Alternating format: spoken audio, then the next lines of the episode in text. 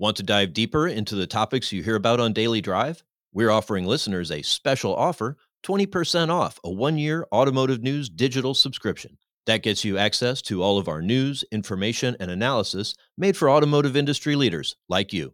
Go to autonews.com slash daily drive promo to redeem.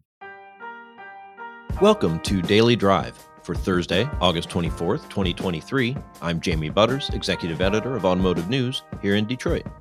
And I'm Kellen Walker in Las Vegas. Today on the show, GM plans to close its IT center in Arizona and eliminate more than 900 jobs. Meanwhile, GM's EV battery joint venture, Ultium, negotiates for higher wages. And a new study says EV owners face more tech issues than gas vehicle drivers do. Plus, a conversation with the CEO of Volkswagen Group Canada about the urgency needed to move to EVs. We have to go faster at being less dependent on fossil fuel. Let's run through all the news you need to know to keep up in the auto industry. General Motors is cutting more than 900 salaried jobs by closing an information technology facility in Arizona this fall.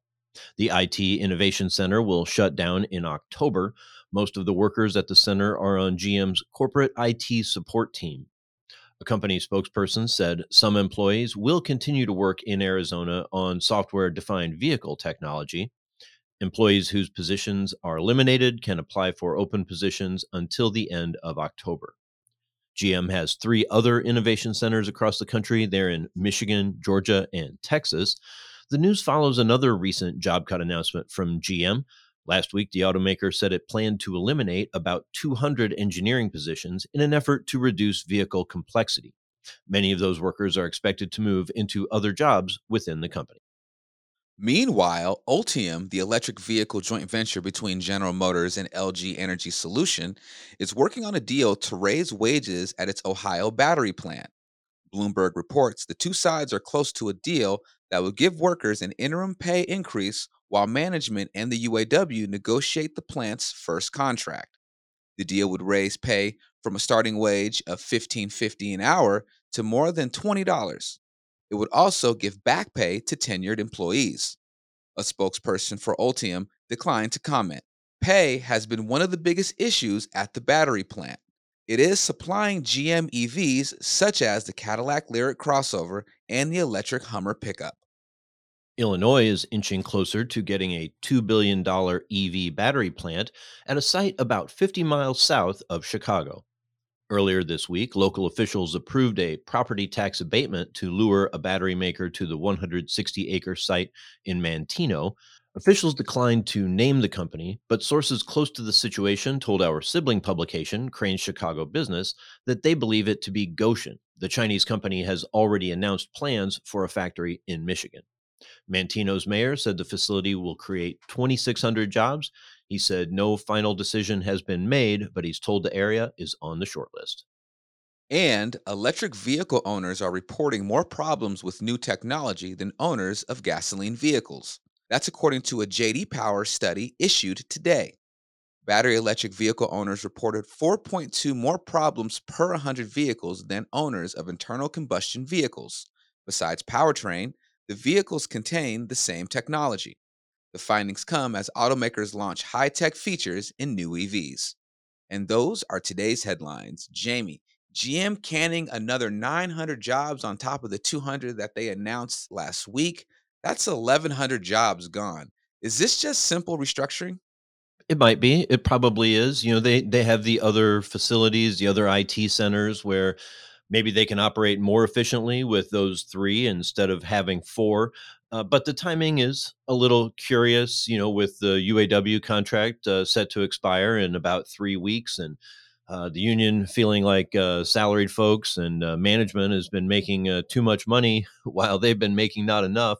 So maybe there's a little bit of that sort of thinking going on. Wouldn't be surprised to hear the UAW try to organize those other information centers, although it's probably an uphill effort.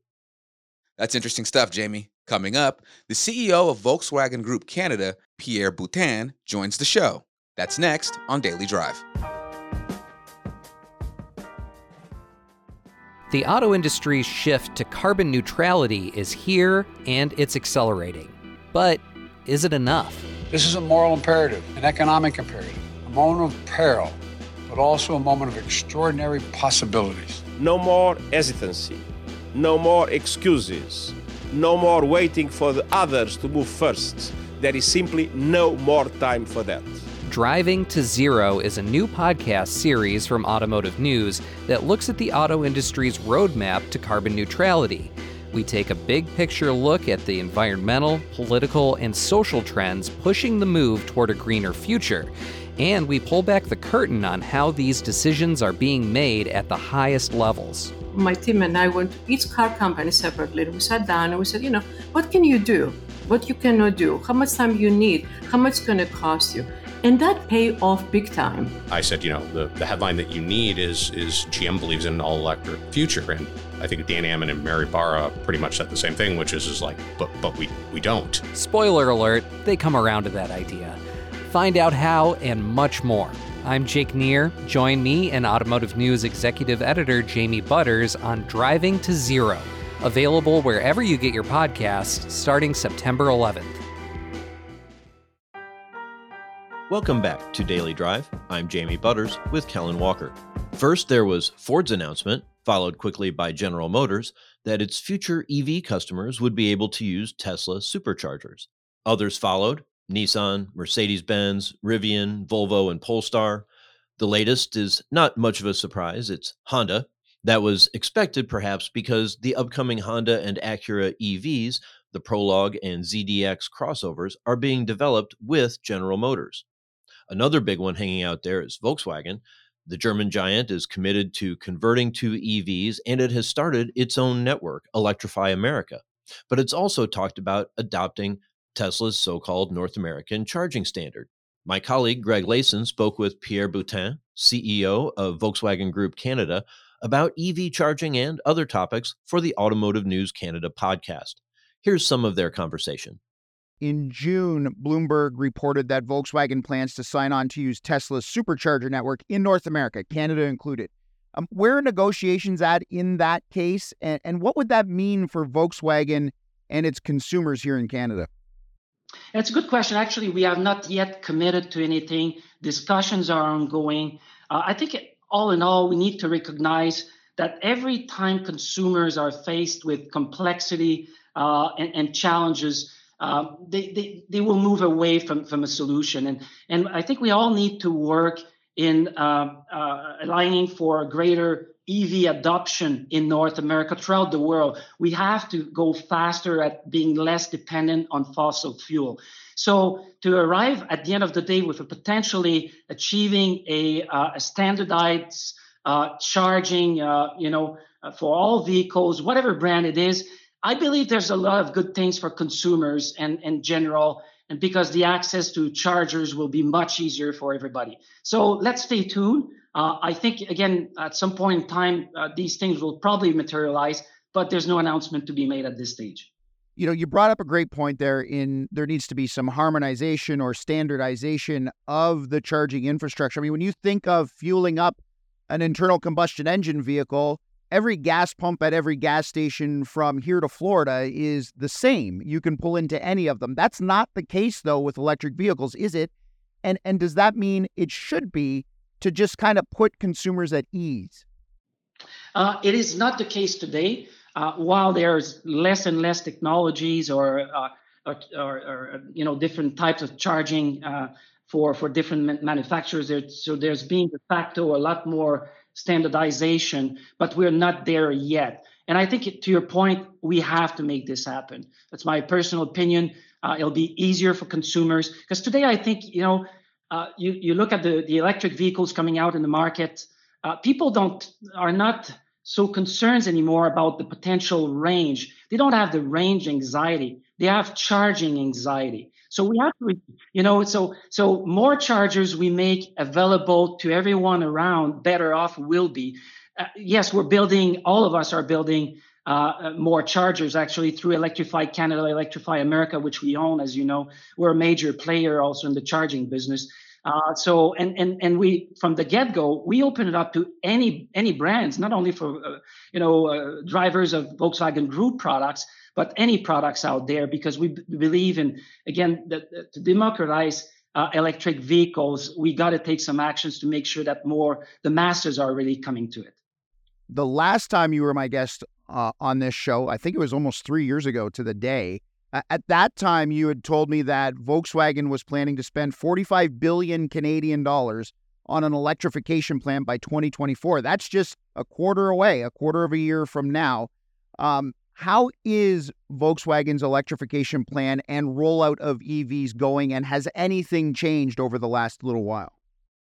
Actually, I'll tell you, uh, it's it's uh, it's going faster and faster uh, again, just our, our decisions in, in, in going into making our own batteries, getting the mo- our own sourcing, even we're getting into mining. Uh, you know, so so these things, as we start learning more and more about electrification of mobility, and as you know, our, our aim is to be uh, net zero uh, by 2050. We're taking a lot of actions for everything we do, not just the vehicles we provide consumers.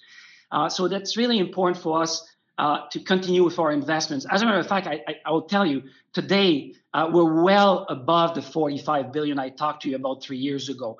Uh, our new plan is ta- is calling for 180 billion euros uh, over the next five years. So 23, 24, 5, 6, and 7. And uh, it, we keep going because there's a lot that needs to be done. Um, so so it's not, and, and I want to insist on this. For us, we're, we're a great believer, uh, obviously, in, in, in, the transformation to the electrification of mobility. Uh, we're taking a leadership role. And uh, ultimately, it's also about the overall sustainability of the supply chain. It's not not just building vehicles or assembling uh, electric vehicles. It's about you know where uh, where the source is, is being made of, of these minerals. Are we respecting the communities where we do the sourcing? Uh, you know, how clean is the mining? Uh, are we using um, sustainable green energy uh, to power our factories and so on and so forth right so uh, so if we are serious about uh, transformation of this industry we shall not be just looking at oh we'll provide you know electric vehicles to consumers our our goal is to go throughout the entire chain making sure we're net zero and that our partners are too and all the suppliers that are are, are, are partnering with us around the world Pierre Boutin is CEO of Volkswagen Group Canada. He spoke with Greg Layson for the Automotive News Canada podcast. That's Daily Drive for today. I'm Jamie Butters.